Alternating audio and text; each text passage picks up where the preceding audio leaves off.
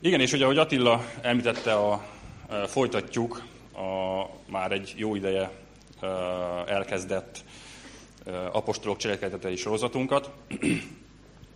és a mai tanításnak a főszereplője is Pál lesz, ugye, aki az apostolok cselekedetének egyik, egyik, hanem a legfontosabb főszereplője. És ugye hallottuk azt, hogy Pál gyakorlatilag már két missziós úton van túl, és most indul a harmadik missziós útja. És eddig gyakorlatilag nagyon, nagyon konkrét számokat hallottunk, gyakorlatilag 4300 kilométer megtétele van mögötte, ebből 2000 kilométer hajón és 2300 kilométer pedig gyalog, ami azért valljuk meg, hogy igen jelentős mennyiség. Emberek tömegeit érnek meg általa, hirdeti az evangélium, aki gyülekezeteket alapít, folyamatos mozgásban van. Most ehhez képest a mai tanítás alapjául szolgáló igében, ige szakaszban gyakorlatilag egy két éves periódus fogunk felölelni, amikor is pár Efezusban van, és hát túl sok mozgást nem fogunk látni. De gyakorlatilag ugye tanultuk bi, biológia órán, hogy, hogy van kétféle mozgás, van a, a helyváltoztató mozgás, meg a helyzetváltoztató mozgás. Hát kb. mint egy fa, csak így pár, pár nagyon, nagyon minimális mozgás fog mutatni ebben a két éves időszakban. Mm, és akkor, hogy fölvegyük a, a fonalat, hogy hol is tartottunk eddig. Ugye láttuk, hogy a, a, a második missziós útja végén Korintusból elhatározta, hogy Jeruzsálembe megy, majd pedig Antiókiába. Azonban útközben betért Efezusba is, tehát már egy villanásnyi időt töltött Efezusban, ahol beszélgetett, sőt vitatkozott a zsidókkal, akik viszont marasztalták volna még, de ő ekkor még azt mondta, hogy neki mennie kell. Azonban megígérte, hogy ha Isten is úgy akarja, akkor, akkor még visszajövök hozzátok, mondta nekik. Majd folytatja útját Jeruzsálembe, köszöntötte a helyi gyülekezeteket, de ez csak egy villámlátogatás volt. Ment, ment tovább Antiókiába, ami ő neki gyakorlatilag a, az otthon gyülekezete volt. Ugye innen indult, ide hívta el Barnabás, és, és innen indult az egész történet. De itt is csak egy rövid ideig maradt, és, és mint, egy, mint egy lemeríthetetlen Duracell nyugszi ismét indul tovább, indul és folytatja az útját, végigjárja Galácia és Frígia vidékeit, biztatta Jézus tanítványait, és, és, és ment megállás nélkül. Aztán az elő, előző tanításban találkoztunk egy, egy pillanat erejéig Apolóssal, megismerkedtettünk Apolóssal, aki kicsit ugyan le volt maradva így az események, eseményekben, azonban Priscilla és Aquilla ezt, ezt felfedezték, hogy ő, ő, ő még csak átépítés alatt van. És pártfogásba vették, és, és uh, megismertették neki Jézust, az, az evangélium üzenetét átadták, és olyan erővel uh, sikerült ezt, hogy, hogy ő teljesen feltöltekezve uh, ismét tehát abszolút munkába állt és, és szolgálatba állt, és uh, ő már menni is akart tovább Akhájába, és azt olvastuk, hogy meggyőző erővel cáfolta a zsidók érvelését, és az írások alapján bizonyította, hogy Jézus a messiás. És azt láttuk eddig, hogy ahol nagy a sötétség, sok a bűn, ott a kegyelem még gazdagabban árad. És Isten a bűn ellenére meglátja, hogy ott vannak az övéi. Ahogy Korintusban is szólt Pálhoz, hogy maradjon és tanítson bátran. És ezt mondta Isten, hogy mert sokan vannak a városban, akik az enyémek. És ezt fogjuk látni itt Efezusban is. Efezus városában elhatalmasodott a bűn. Istennek utálatos praktikákat, okkult dolgokat, varázslást, babonaságot, ilyeneket gyakoroltak az emberek nap mint nap. És egyébként erről a babonára jutott eszembe, hogy tegnap előtt, péntek 13-a volt, és szinte meg, megdöbbentő, hogy mi is, milyen hihetetlen babonás társadalomban élünk. Tehát más se szólt a, a, a rádióból, a, a, a tévéből, bár azt nem sokat nézek, de gondolom ott is ez szólt. És uh, gyakorlatilag ilyen mindenféle szerencsehozó praktikák, meg hogy kerüljük a bal szerencsét, meg milyen bal szerencsét. Tehát félelmetes, félelmetes, hogy uh, Na mindegy, szóval Efezus is ilyen, hanem sőt, még rosszabb uh, hely volt. És Pál ígéretéhez, ígéretéhez hívem, na meg azért, mert Isten valóban úgy akarta. Tehát ő visszatér ide. Visszajött Efezusban, és egy hosszabb ideig, egy jó két éves időszakot töltött itt Efezusban, és tanította az embereket, és hozta ki őket a sötétségből a világosságra. És akkor innen kezdjük el olvasni az apostolok cselekedetei 19. részének a 8. versétől. Hogyha van nálatok Biblia, vagy ez az applikáció, akkor kövessétek velem. Pár ezután elment a zsinagógába. Ott bátran beszélt a zsidóknak Isten király uralmáról. Sokat vitatkozott velük, három hónapon keresztül, és próbálta meggyőzni őket. Közülük néhányan makacsul ellenkeztek Pállal, és nem akartak hinni. Sőt, mindenkinek rossz dolgokat mondtak Isten útjáról. Hát nem tudom, ti hogy vagytok vele, nekem már kicsit ilyen deja vu érzésem van, ugye, mintha már ez már valahol megtörtént volna. És gyakorlatilag szegény Pál nagyon sokszor beleszaladt ebbe. Ugye azt láttuk, hogy neki ez volt a, a, az action plan, tehát hogyha elment egy helyre, elment egy új helyre, akkor mindig a, a, a zsinagógába ment először. És a zsinagógában a zsidóknak hirdette először az evangéliumot. Azt látjuk, hogy elég kitartó volt, tehát három hónapon keresztül, annak ellenére, hogy, hogy nem mindenki fogadta ezt kitörő örömmel, nagyon ellenkeztek vele, elnáltak vele, vitatkoztak vele, sőt, mindenféle rossz dolgot mondtak már a végén Isten útjáról. Gyakorlatilag megint a régi nóta. Ugye ez történt már Tesszalonikában, ez történt Korintusban, és ez történik itt is.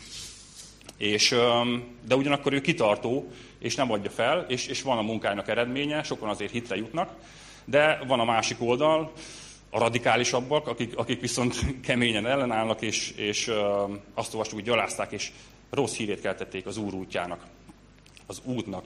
Itt egyébként volt a Bibliában egy megjegyzés, ebben az új fordítású Bibliát azért szeretem, mert vannak ilyen különböző magyarázatok és, és uh, kis megjegyzések, amik rávilágítanak még jobban a, a, az aktuális szövegkörnyezetre, illetve különböző uh, érdekességekre. És itt volt egy megjegyzés, uh, miszerint tehát a, ezek, a, ezek az ellenálló zsidók, ellenálló zsidók, uh, tehát ők rossz hírét keltették az útnak. És hogy mi is ez az út? Ugye azt olvastuk, hogy Jézus magáról mondta azt, hogy ő az út az atyához. És ezért gyakorlatilag az egész mozgalmat, tehát és a Jézus tanítványait is, és az evangéliumot is az útnak nevezték.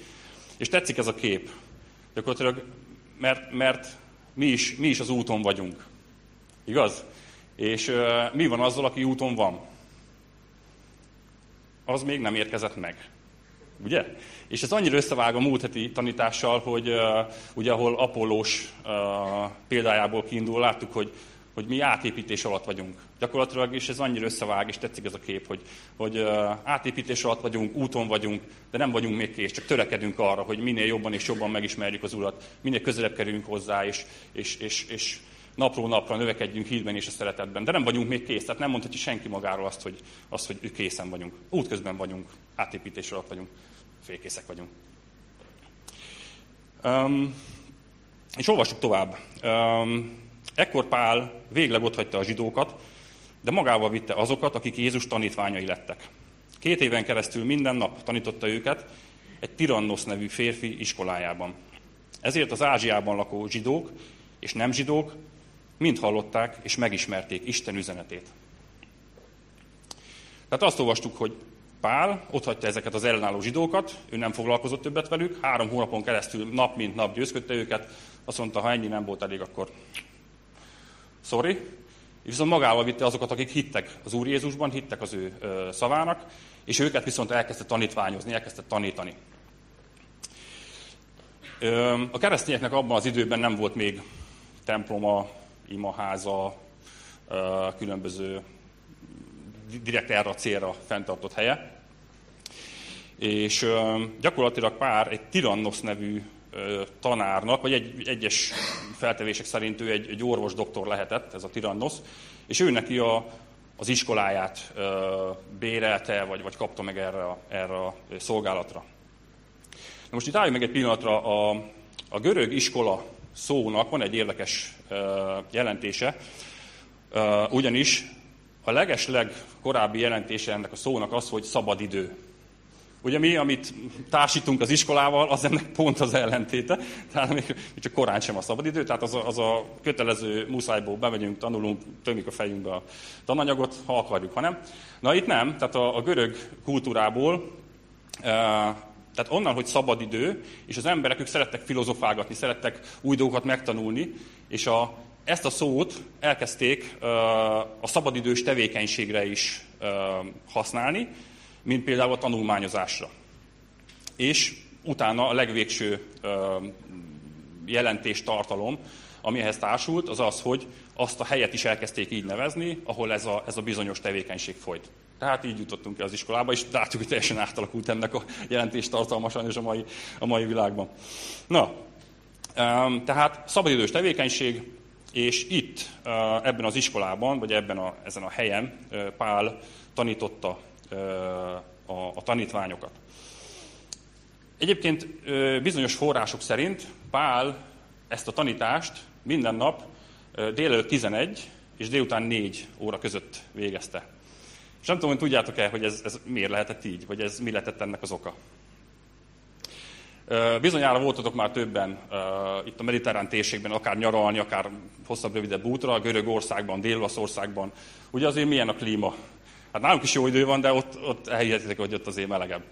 És uh, direkt ezért van ez a siesta, siesta idő, tehát amikor a nap legmelegebb uh, óráiban ugye nem is dolgoznak az emberek, egy kis, kis szünetet tartanak, és Pál ezt a, ezt a siesta időt használta ki arra, hogy amíg az emberek dolgoznak, pontosabban amikor az emberek a dolg, munkát abba hagyják, és a siesta időben vannak, van egy kis szabadidejük, akkor ő ebben az időszakban tanította őket. Egyébként valószínűleg Pál is, míg Efezusban volt, ő is dolgozott, tehát ő, őről tudjuk, hogy sátorkészítő volt az ő szakmája, tehát biztos, hogy ő is munkával töltötte a, a kora reggeli és a késő délutáni órákat, viszont ezt a szabadidős időszakot, ő ezt arra használta, hogy, hogy, hogy szolgált, hogy tanította a megtérteket, és, és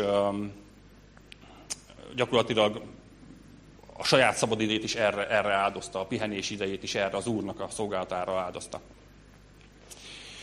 Um, és itt látjuk azt, hogy, hogy mennyire fontos a tanítás szerepe. Mert az, az igében azt olvastuk, hogy az Ázsiában lakó zsidók és nem zsidók mind meghallották és megismerték az Isten üzenetét. Pedig nem, nem ment Pál gyakorlatilag ilyen, ilyen csillagtúra szerűen beljebb ezen az ázsiai, kisázsiai ö, térségben, hanem ő csak ott helyben volt, helyben volt és tanított. És látjuk, hogy mennyire, mennyire fontos az, hogy, hogy, hogy halljuk az Isten igéjét, hogy megerősödjünk és növekedjünk a hitben.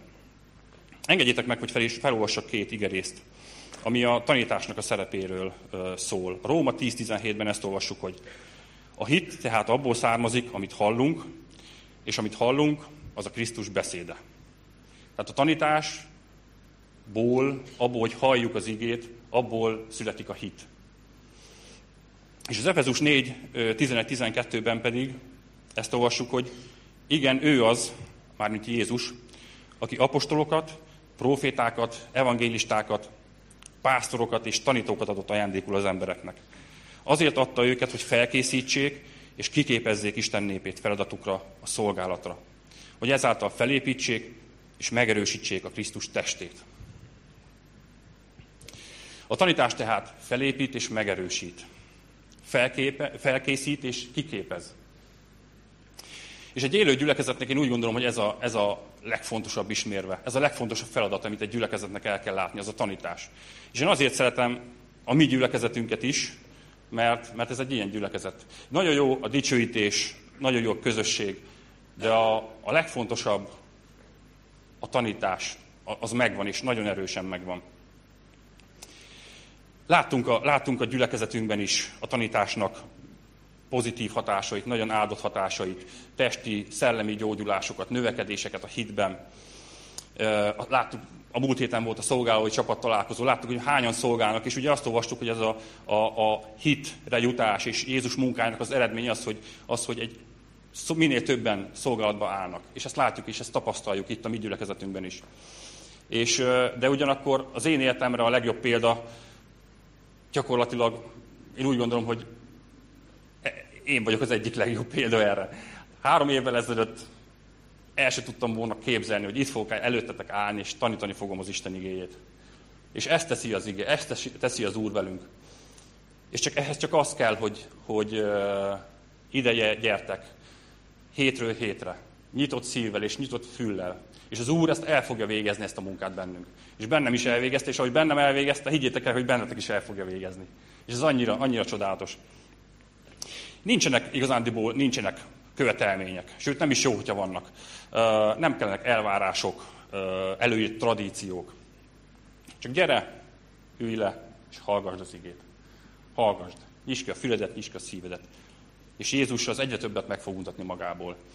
És, és kegyelmével egyre jobban átformál. És ezt, és ezt tapasztalom, érzem, és látom, látom másikon is. És talán jön a gyümölcse a szolgálat. Na de vissza egy kicsit erre a, erre a történetre.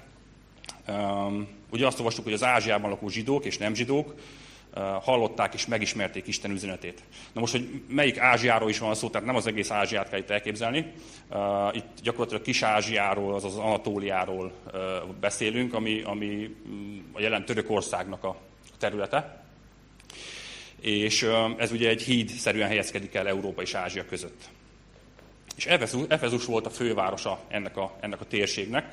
És nagyon sok ember megfordult itt, tömegek jöttek, kereskedelmi központ volt, sőt vallási központ is, mert, mert ahogy majd a következő részben olvasni fogjuk, Artemis istennőnek a temploma volt ebben a városban, tehát nagyon sokan ezt a kultuszt ápolva jöttek, és, és tehát tömegek mozogtak Efezus városában. És mivel sok ember jött, nagyon sokan hallották az igét. Ugye Pál tanította a megtérteket, és ők pedig adták tovább. Tehát senki nem tudta magában tartani ezt a jó hírt, és adták tovább, és ezáltal terjedt. Terjedt az evangélium, terjedt az örömhír. Mm. És e, ezzel kapcsolatban azt szeretném mondani, hogy Pál gyakorlatilag fáradhatatlanul Tirandosznak az iskolájában volt mindeközben, és tanított. Ő, ő szerintem ki se nézett hogy mi történik a Kis-Ázsia többi területén, hanem ő fáradhatatlanul az Úrnak szolgált, és, és tanította, tanítványozta a, a, az embereket, a megtért embereket, a testvéreket. És ennek az lett a következménye, hogy a Jézus igéje hihetetlenül terjedt. Tehát ez is, ez is a tanításnak, a tanításnak a fontos velejárója. A hitbeli növekedések, és, és az, hogy, hogy ez aki, aki ezt megérti, megérzi, és átadja az életét, az ez, nem tudja tovább magában tartani, hanem tovább kell adnia. És ez így terjedt egész kis Ázsiában, ez az örömhír. És akkor olvassuk tovább, a 11. versnél járok. Isten különleges csodákat tett Pálon keresztül. Az emberek elvitték a betegekhez a zsebkendőket és ruhákat, amelyeket Pál viselt. A betegek pedig meggyógyultak, és a gonosz szellemek kimentek belőlük. Na, hogy itt milyen érdekességek történnek, a ruhák, meg zsebkendők. Nem kell, nem kell semmi ilyen varázs dolgokra gondolni, vagy ilyen speciális gyógyító ruhadarabokra, vagy ilyen speckó medical zsebkendőkre, hanem, hanem, ez, hanem itt az itt említett zsebkendők és ruhák, ez az eredeti szövegben, ha visszakeressük, akkor és ebben segítségre szolgál nálunknál okosabb bibliatanulmányzóknak a feljegyzései. Tehát azt olvassuk, hogy ezek a ruhák gyakorlatilag a munka közben használt, ugye meleg van, mediterrán térség, izzad mindenki, mint a ló. Tehát, hogyha dolgozol, izzad, törölgeted a kendőt, a fejedet, és kendővel, és gyakorlatilag ez egy ilyen fajta zsepi volt. Illetve a ruhák, amiket itt említ, azok szintén a, a munkához használt ilyen kis kötények, ugye, hogy ne koszolódjon, porolódjon, szakadjon ki a, a, szép ruhánk, ami alatta, alatta van, hanem ez egy ilyen kis kötény, amit fölé kötünk, és, és ebbe dolgozunk. Na szóval Pálnak ezekről a ruháiról van szó. És öm, gondolkozok azon, hogy hogy jöhettek rá erre, hogy ezeknek a, ezeknek a ruhadaraboknak ilyen gyógyító hatása volt. Tehát, e, e, nem tudom, elképzelem, hogy Pál dolgozik írtózatosan, megizzadt szerencsétlen, megtöli az arcát, és eldobja a zsepit, és akkor arra jár valamelyik szerencsétlen rokkantól, pont arra gorult, rá, rásik a fér zsepi, és föláll, gyerekeken meggyógyultam. Hát, hoppá. Na, szóval, na igen, tehát viccet, viccet félretéve, nem, nem tudom, hogy ez hogy, hogy derült ki, vagy hogy nem. Tehát ezeknek a ruhadaraboknak ilyen gyógyító hatása van. Nem valószínű, hogy így, de, de még aztán ez is lehet. És kicsit, kicsit ahogy ezen gondolkoztam, olyan, olyan furcsának tűnik, olyan, olyan babonásnak, olyan báványimádónak, nem, hogy egy tárgy, tárgyat akarjuk megnevezni, mint, mint egy gyógyító valami, és, és nem tudom, szóval olyan furcsa egy kicsit. De aztán ahogy ezen tovább gondolkoztam, rájöttem, hogy hogy Istent valójában nem lehet bekorlátozni. Tehát ő, ő csak a hitet nézi. És hogyha ez a módja annak, hogy, hogy, hogy valaki, aki az Istennel keresi a kapcsolatot, de, de szüksége van még, még egy, ilyen, egy ilyen hordozó, átmeneti uh, dologra, akkor az Isten ezen keresztül is tud működni. Ugyanis Pálban meglátták az Istenit, meglátták azt, hogy Istent képviseli, és ők is valójában az Istennel akartak kapcsolatot teremteni, de hogy ez most egy ilyen zsepivel vagy köténye keresztül történt. Furcsa nekem is, de, de ez történt. És erre talán az lehet a magyarázat, hogy, hogy mind a mai napig, ugye mindenki jön valahonnan, jön egy, jön egy háttérből, jön egy, egy, egy gondolkodásmóddal, egy világnézettel, berögzült jó vagy rossz szokásokkal. És ez, ez kicsit úgy be, bekorlátozza azt, hogy, hogy hogyan indulunk el, hogyan közelítünk akár az Úrhoz is. De Isten egyáltalán nem bánja, hogy, hogyha nekünk vannak ilyen furcsa dolgaink, hogy, hogy ezt mi csak így tudjuk elképzelni. Tehát ő, ő ezt nem bánja, ő a szíveket vizsgálja, és, és, és annak örül, hogyha, hogyha ténylegesen szívből őt keressük. És ugye, ahogy az elején bevezetőben mondtam, tehát Efezus az egy tényleg egy babonás hely volt, egy, egy bűnös város. És, és Isten által elítélt, sőt tiltott praktikákat gyakoroltak nap, mint nap, varázslások, meg ilyen bűnös egyéb okkult dolgokat. És, és biztos vagyok benne, hogy tehát ő, ők valahogy így gondolkodtak. De és Isten megáldotta ezt a, ezt a közeledést is, hogyha kell nekik egy ilyen hordozó eszköz, kell nekik valami tárgy, akkor, akkor ez így működött. De kanyarodjunk egy kicsit vissza, olvasnék fel nektek néhány igehelyet, ahol már láttunk valójában hasonló ö, dolgot. A Máté 16.34-et, hogyha megnézzük, ezt felolvasom nektek. Miután átkeltek a tavon, Genezáretbe értek. Az ott lakók felismerték Jézust, és az egész környéken elhíreztelték, hogy megérkezett. Így azután minden beteget odavittek hozzá, és kérték, hogy legalább a ruhája szélét érinthessék. Aki csak megérintette, az meg is gyógyult. És ez olyan jó volt, ez összevág a, a dallal, amit, amit énekeltünk a dicsőítésben, és semmi közöm nem volt ahhoz, hogy ez, ez, ja de ehhez volt közöm, a másik nem volt közöm, hogy ezt énekeljük. És, de, de itt is gyakorlatilag Istenhez akartak jönni, de valamiért, valamiért egy félelem, vagy egy, egy, egy, egy kis valami, ami távol tartott őket, és, és nekik elég volt az, hogy Isten ruhájának a szegélyét fogják meg. Itt is ugye ez a, ez a ruha darabon keresztüli gyógyulás. Vagy a Máté 9.20-21-et, ha olvastuk, a, a vérfolyásos asszonynak a meggyógyulása szintén Jézus ruhájának a szegélyét fogja meg, és ezáltal gyógyult meg. De, hogy ne is csak Jézussal kapcsolatos igehelyeket mondjak, az apostolok cselekedeteiben is történt már hasonló. Méghozzá az Abcsel 5.15-ben, ugye azt olvastuk, hogy az utcára vitték betegeiket, ágyakra és matracokra fektették őket, hogy amikor Péter arra megy, legalább az árnyéka érintse az embereket. Jeruzsálem környéki városokból és falvakból is sokan összegyűltek, elhozták a betegeiket, és a gonosz szellemek miatt szenvedőket, és mindezek meggyógyultak. Ugye itt, itt is gyakorlatilag ezek az emberek is az Isten után vágyakoztak, és elég volt az, hogy a Péter árnyéka rájuk vetődött, és meggyógyultak. Tehát Istennek semmi sem lehetetlen, Isten ne próbáljuk meg bekorlátozni, ne próbáljuk meg azt mondani, hogy már pedig csak így, vagy csak úgy működjél, ő, ő, ő működik. Ő működik, és, és ő annyira, annyira uh, fantáziadús, hogy, hogy olyan különleges módokat tud választani, amit mi fel se tudunk fogni, és meg se tudunk érteni. De minden a, mindaz, ami, ami közös ezekben az esetekben az, hogy a gyógyuláshoz láttuk, hogy kell isteni erő, és kell a hit. És ezeknek az embereknek volt hitük. Ugyanis Pálban uh, meglátták azt, hogy ő Isten képviseli, és, és volt hitük, hogy, hogy az ő ruhadarabjai által gyógyuláshoz vagy szabaduláshoz jussanak. Aztán az is lehet, hogy az is közrejátszott ebben a, ebben a furcsa módon való gyógyításban, hogy biztos sokan olyan betegek voltak, meg olyan messzire adtak, hogy, hogy nem, nem is jutottak, jutottak el Pálhoz, hogy, hogy egy az egybe tudjanak uh, imádkozni, vagy, vagy kérjék a, az áldást. És, és a, a tanítványok elvitték ezeket a, ezeket a ruhadarabokat így a messzi, messzi környéken élő betegeknek, vagy megszállottaknak. De nagyon fontos, és, és ez a legfontosabb, hogy megértsük, hogy itt nem, nem a ruhadarab volt, ami gyógyít, még csak nem is az, hogy nem is Pál, hanem Isten. És ők ezt hittel elfogadták, és ezért voltak ezek a gyógyulások.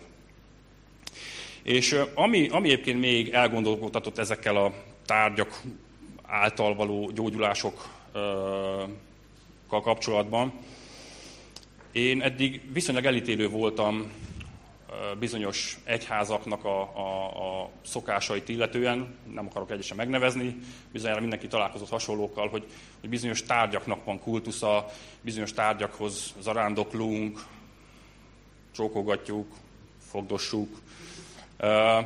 És eddig ezt olyan, tényleg olyan, olyan bálványimádás tárgykörébe tettem, vagy, vagy annak könyveltem. De most egy kicsit az Úr így, így felnyitotta a szememet, hogy, hogy ők is, ők is jönnek egyfajta, egyfajta gondolkodásmóddal, és, és, és lehet, hogy ők, ők ilyen módon keresik az Istent. És az Isten az nem áll, nem áll ellen. Tehát az Isten meg, meg tud nyilvánulni akár, akár egy ilyen módon is. De, de nagyon fontos, hogy tényleg az Isten keressék, ebben, akár ebben a tárgyban is, és az Isten az nem fogja meghagyni őket ebben az állapotban. Tehát, ha találkozol Istennel, akár egy ilyen tárgyon keresztül is, vagy, vagy e bizonyos vallásoknak a képviselői találkoznak Istennel, akár egy tárgy közvetítésén keresztül is, de utána Isten vágyakozik a személyes kapcsolatra. Tehát őket nem fogja meghagyni e- ezen a szinten, hanem ezek, őket tovább fogja vinni a személyes, élő kapcsolatra. Tehát ahogy az efezusiak között se olvastuk azt, hogy fogták a kis kötényt, és kitették a polcra, és akkor, ugye? Vagy a zsebit. Nem. Tehát nem, nem a tárgy, tárgyat bálványozták, és nem a tárgyat imádták, és ezt nem szabad. Ezt, ezt elítélendő. Olvasok tovább. 13. verstől. Arra járt néhány zsidó, akik azzal foglalkoztak, hogy a gonosz szellemeket kiűzzék az emberekből. Megpróbálták az Úr Jézus nevét erre a célra használni, azt mondták a gonosz szellemeknek annak a Jézusnak a nevében parancsoljuk nektek, akiről Pál beszél. Ezt tette a zsidó főpap, Szkéva hét fia is. Na, ennek a Szkévának a szép reményű fiai, hát ugye Szkéva ez egy zsidó, zsidó főpap volt, és a, a fiai, szép család, hét fia volt, hát ők kicsit újra gondolták ezt a családi bizniszt. Hát, hogy lehetne valahogy kicsit pénzt csinálni. És ők ilyen, ilyen vándor ördögűzők voltak, így járták a környéket, és nagyon-nagyon szertartásos módon, mindenféle hókusz-pókusz, csiribi-csiribá, varázsszavakat mondogatva, és természetesen üzletszerűen folytatták ezt, a, ezt az ördögűzést. És azt olvassuk, hogy Páltól is csak a, csak a formulát akarták ellesni. Tehát Jézusnak a neve, amit ők itt emlegettek, az gyakorlatilag csak egy újabb hangzatos kvázi varázsszó volt. Az eddigiek mellett, ami volt a leghatalmasabb Isten, vagy, vagy Rafael, vagy Mihály, arkangyaloknak a nevei, ugye ezt így, így beleszőtték a kis, kis hókusz-pókuszba, és akkor ezeket így nagyon hangzatos varázsszóként használták. És most bevették a repertoárba Jézus nevét is. De nagyot hibáztak, mert, mert nem ismerték személyesen Jézust. Nem volt vele élő kapcsolatuk. Nem tudták, hogy nem Jézusnak a neve az, ami csodát tesz, hanem ő maga. Nem azt mondták, hogy Jézus, akiben hiszünk, vagy hogy Jézus, akitől a felhatalmazást kaptuk, hogy a tisztátalan szellemeket kiűzzük. Hanem azt mondták, hogy Jézus, akiről Pál beszél. Fogalmunk sincs, hogy ki az a Jézus, de ennek a srácnak ott nagyon bejött. Tehát fú, ez, ez működik. Mi is, mi is ezt mondjuk. Um, és az a baj, hogy sokan mind a mai napig csak varázslónak használjuk Jézusnak a nevét. Holott nem Jézusnak a neve az, ami megvált és üdvözít, hanem Jézus Krisztus maga. És sok templomba járó ember mind a mai napig azt hiszi, hogy, hogy ö, elég erbegni néhány imát, elég ünnepnapokon, vagy ne talán még gyakrabban eljárni a templomba, megtartani a különböző tradíciókat, és akkor ez, meg magunkat kereszténynek vallani, és akkor mi már jók vagyunk, mi már üdvözülünk. Ugye? Nagyon, nagyon sokan. Persze én nem akarok senkit megítélni, biztos vannak olyanok is, akik, akik mögött ott van a mögöttes tartalom, de nagyon sokan vannak e- ebben az állapotban. És azt szeretném, hogyha ebből, ebből felébrednénk és kijönnénk. Uh, ugye most megy a foci VB. Na, egy ilyen, mindenképpen akartam hozni egy foci VB és valami hasonlót. Ugye mi a, a foci meccsen? Ugye hiába birtokolja valaki a labdát 90 percig, nagyon szép cseleket bemutat, meg passzolgat, de ha nem lősz gólt, akkor nem tudsz nyerni. Ugye? Élő kapcsolatra van szükségünk Jézussal.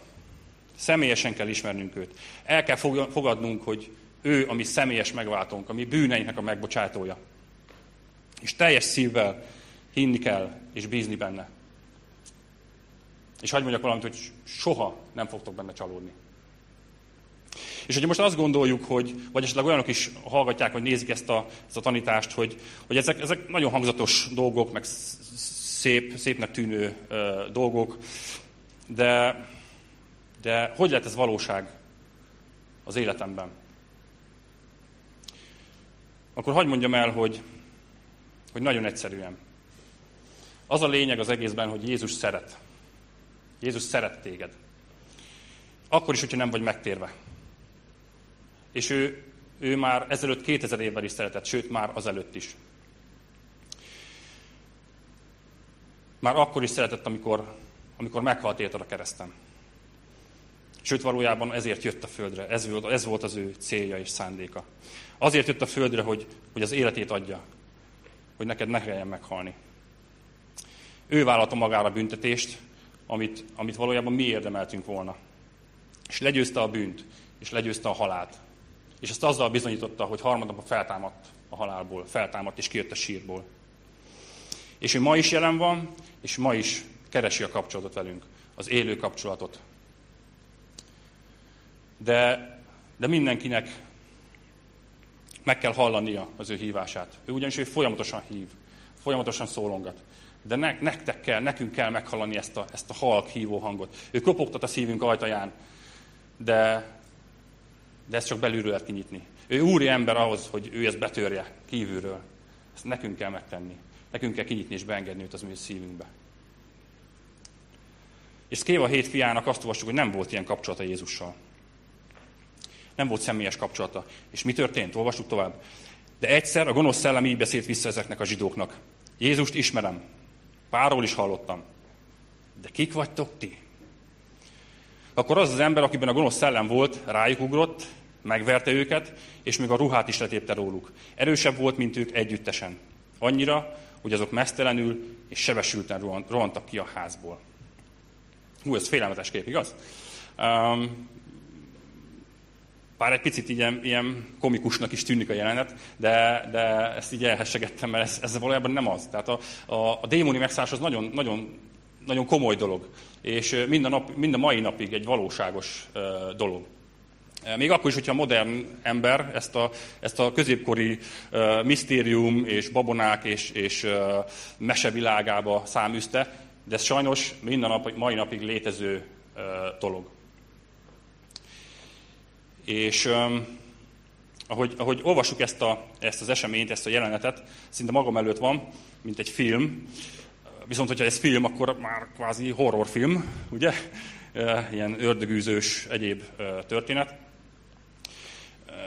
Apropó horrorfilm, én nem, nem is nagyon szeretem ezeket a horrorfilmeket, mert ezeknek, ezeknek van egy ilyen démonizáló hatása. Tehát ugyanúgy, hogy ezeknek a filmeknek ugyanaz a célja, mint az ördögnek magának, hogy, hogy félelmet ültessen el benned. Félelmet ültessen el, és, és félelemben tartson. Ugye? És Istennek ezzel ellentétes a törekvése, ahogy ezt egy János 4.18-ban olvassuk, ahol Isten szeretete uralkodik, ott nem marad hely a félelem számára. Sőt, amikor ez a szeretet egészen kiteljesedik, minden félelmet kiszorít belőlünk. Ugye? Tehát Jézus, Isten az ellentétes a félelemmel, ellentétes az ördöggel. De vissza az igéhez is, ezt a jelentet gyakorlatilag tárgyilagosan írja le Lukács.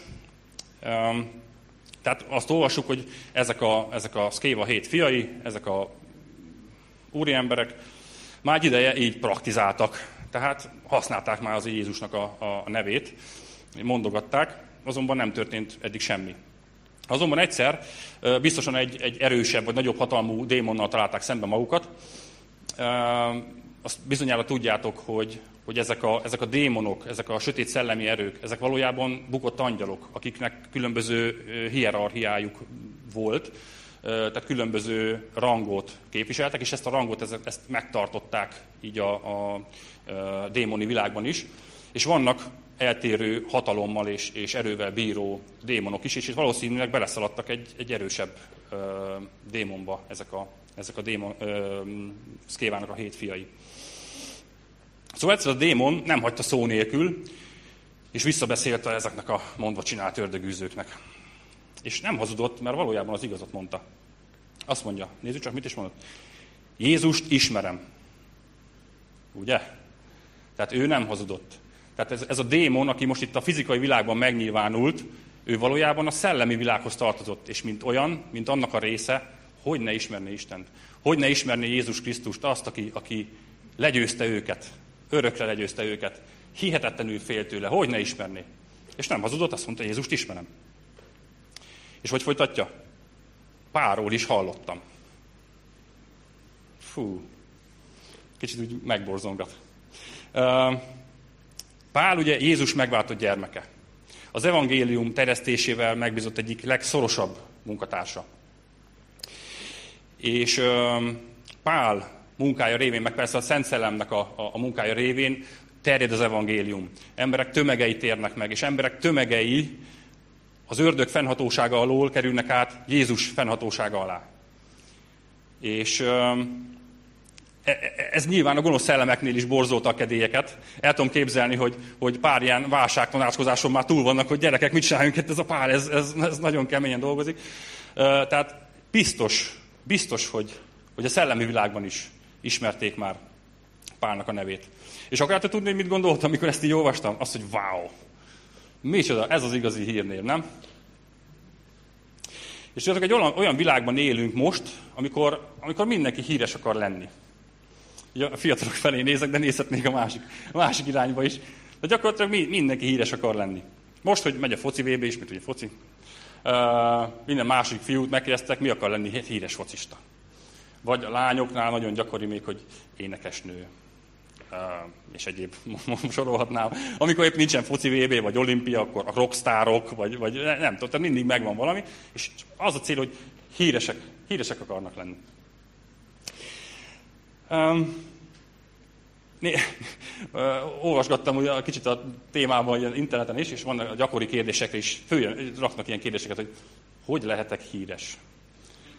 És jönnek a tippek, hogy tegyél fel a YouTube-ra valami, valami baromságot, vagy, vagy menjen az X-faktorba, vagy tehát ilyen, igen, abszolút, abszolút nagyon, nagyon jó kis tippek ezek.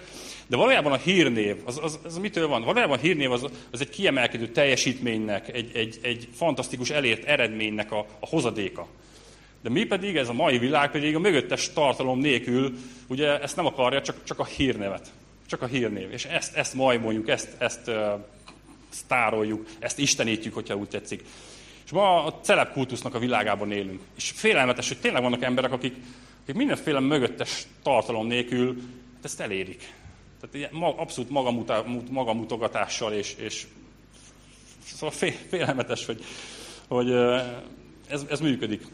Ugye a fiatalok azok biztos ismerik ezt a Well Hello együttest, és tehát ők is ezt megénekelték, hogy ez egy kicsit vicces, hogy semmi nem akarsz lenni, csak híres. Ugye? És ez, ez, a, ez a mai kornak, nem, nem csak a fiataloknak, ez a, ez a mai kornak a betegsége. Vagy vannak olyanok is, akik, akik bizonyos származás miatt lesznek híresek, híres örökösök, vagy, vagy leszár, ö, ö, uralkodói házaknak, a, vagy híres filmsztároknak a gyermekei, és akkor ők alanyi jogon válnak híressé. Van bizonyára, ismeri mindannyiótok ezt a, a Hilton szállodaláncnak a milliárdos örökösét, ez a örökös nő, ez a Paris Hilton, aki, aki gyakorlatilag hát nem tett le semmit az asztalra, apuci gazdag, és akkor én is híres lettem. De erre hagy, hagy mondjak nektek egy, hogyha ilyesmi, vagy kicsit féltékenységet érzünk, vagy kicsit úgy, de jó lenne nekünk is valami. Hagy olvassak fel nektek egy részt a Bibliából. A Róma 8.16-ból olvasom. Maga a lélek tesz bizonyságot a mi lelkünkkel együtt arról, hogy valóban Isten gyermekei vagyunk. Ha pedig gyermekek, akkor örökösök is.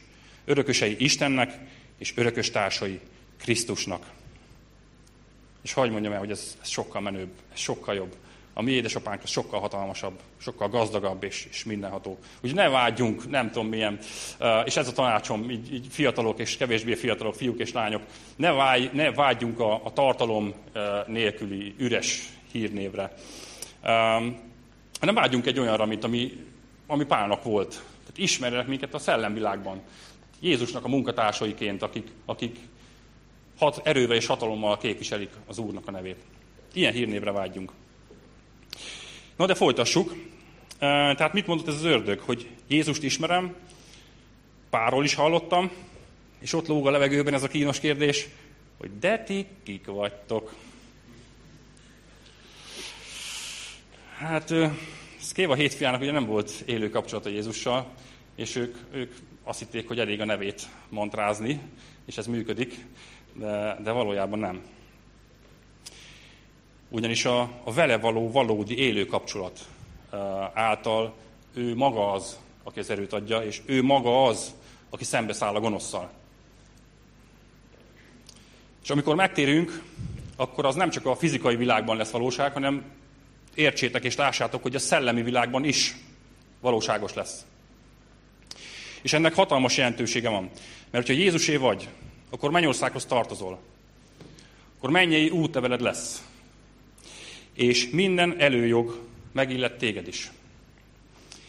A gonoszszal szemben többé nem vagy kiszolgáltatva, mert Isten gyermekeként a menny erői sorakoznak fel mögötted. Jézus maga az, aki harcol. De ezek a, ezek a mondva csinált ördögűzők, ezek annyira könnyelműen vették ezt a szellemi hadviselést.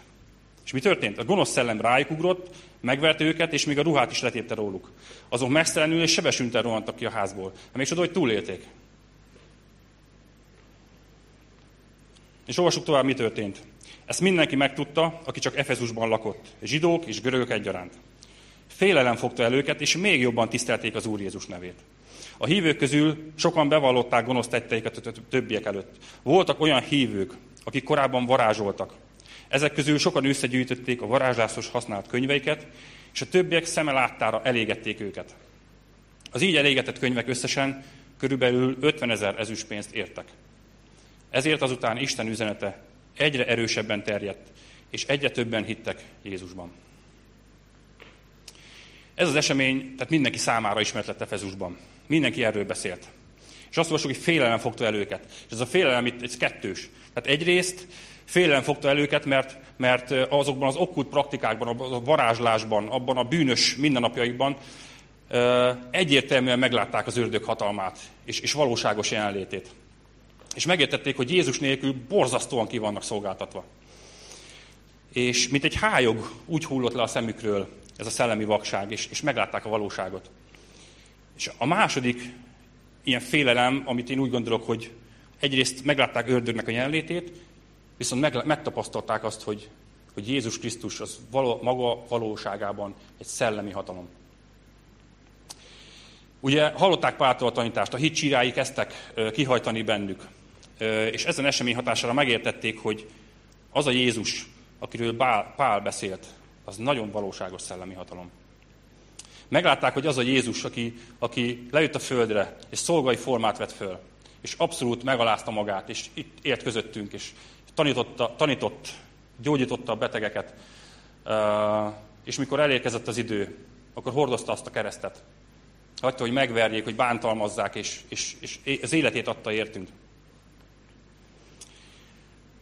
De meglátták azt, hogy ez a Jézus az Istennel egyenlő. Hogy ő a valóságos Istennek a fia. Aki végérvényesen legyőzte az ördögöt, aki megtörte a bűn és a halál hatalmát. Ő az a júdabeli oroszlán, akinek a neve minden név fölött való, akinek a nevére meghajol mindenki. mennyeiek, földiek vagy föld alattiak. És ezt meglátták ezt a hatalmas Jézust. És megértették, hogy Jézus nevét nem szabad játékból a szájukra venni, nem szabad ezekkel az okkult, babonás praktikákkal összevegyíteni. És mit olvastunk? Azt, hogy ezért megvalották bűneiket.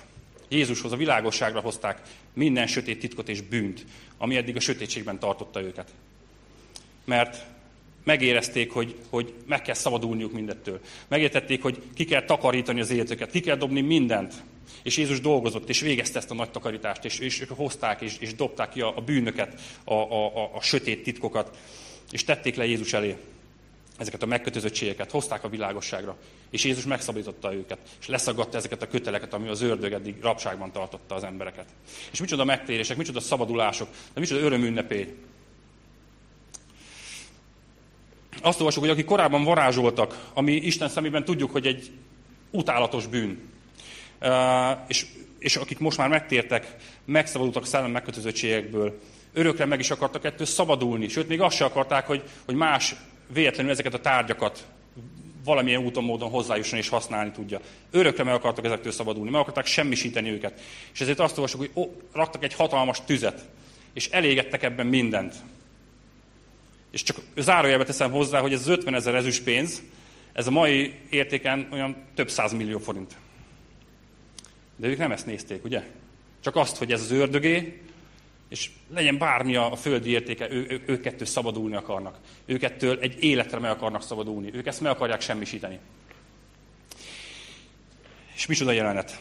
És elképzelem, hogy az emberek ott a tűz körül énekelnek, táncolnak, ott lomog a tűz, égnek a százmilliók, de hát mindegy, az ördög, annak már nincs hatalma többé közöttük. És ö, azt szeretném, hogy, hogy kicsit álljunk meg egy percre. És gondoljuk el mi is ezt a jelenetet. Hogy ég a tűz.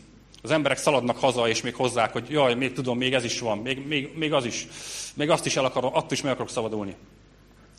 És szaladnak haza, és hozzák, hozzák a tűzbe, hozzák, hogy megszabaduljanak tőle, hogy ezeket a megkötözöttségeket végképp elvágják.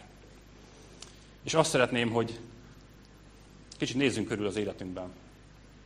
Mi is hogy van-e nekünk olyan, olyan tárgyunk, legyen az egy, az egy könyv, egy magazin, egy film, egy CD, amiről tudjuk, hogy az, hogy az nem kedves az Úrnak.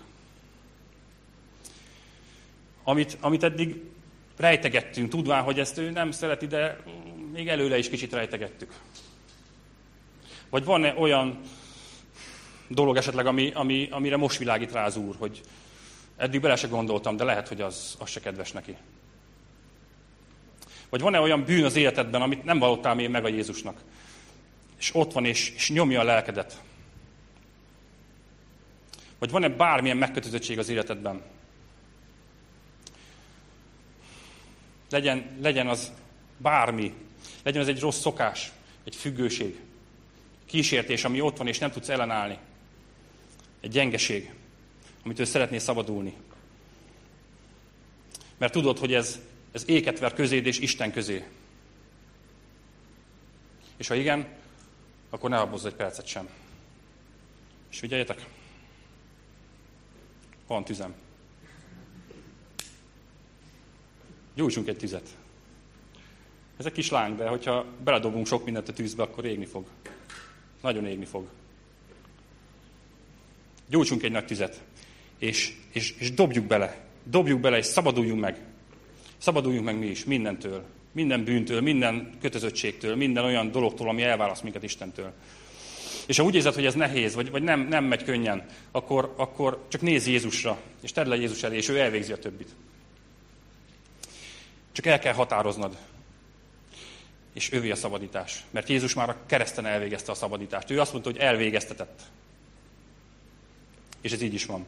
És jelentsük ki, hogy a bűnnek többé nincs hatalma felettünk. Jézus ledöntötte az ördög minden művét, és örökre legyőzte. És azt kívánom, hogy hújjon le a mi szeménkről ez a szellemi vakság, és hogy megjás, meglássuk Jézust valójában. Meglássuk őt, mint a szabadítónkat, mint a júdabeli oroszlánt, aki a te, or- te oldaladon harcol. És többé nem kell félnünk semmitől.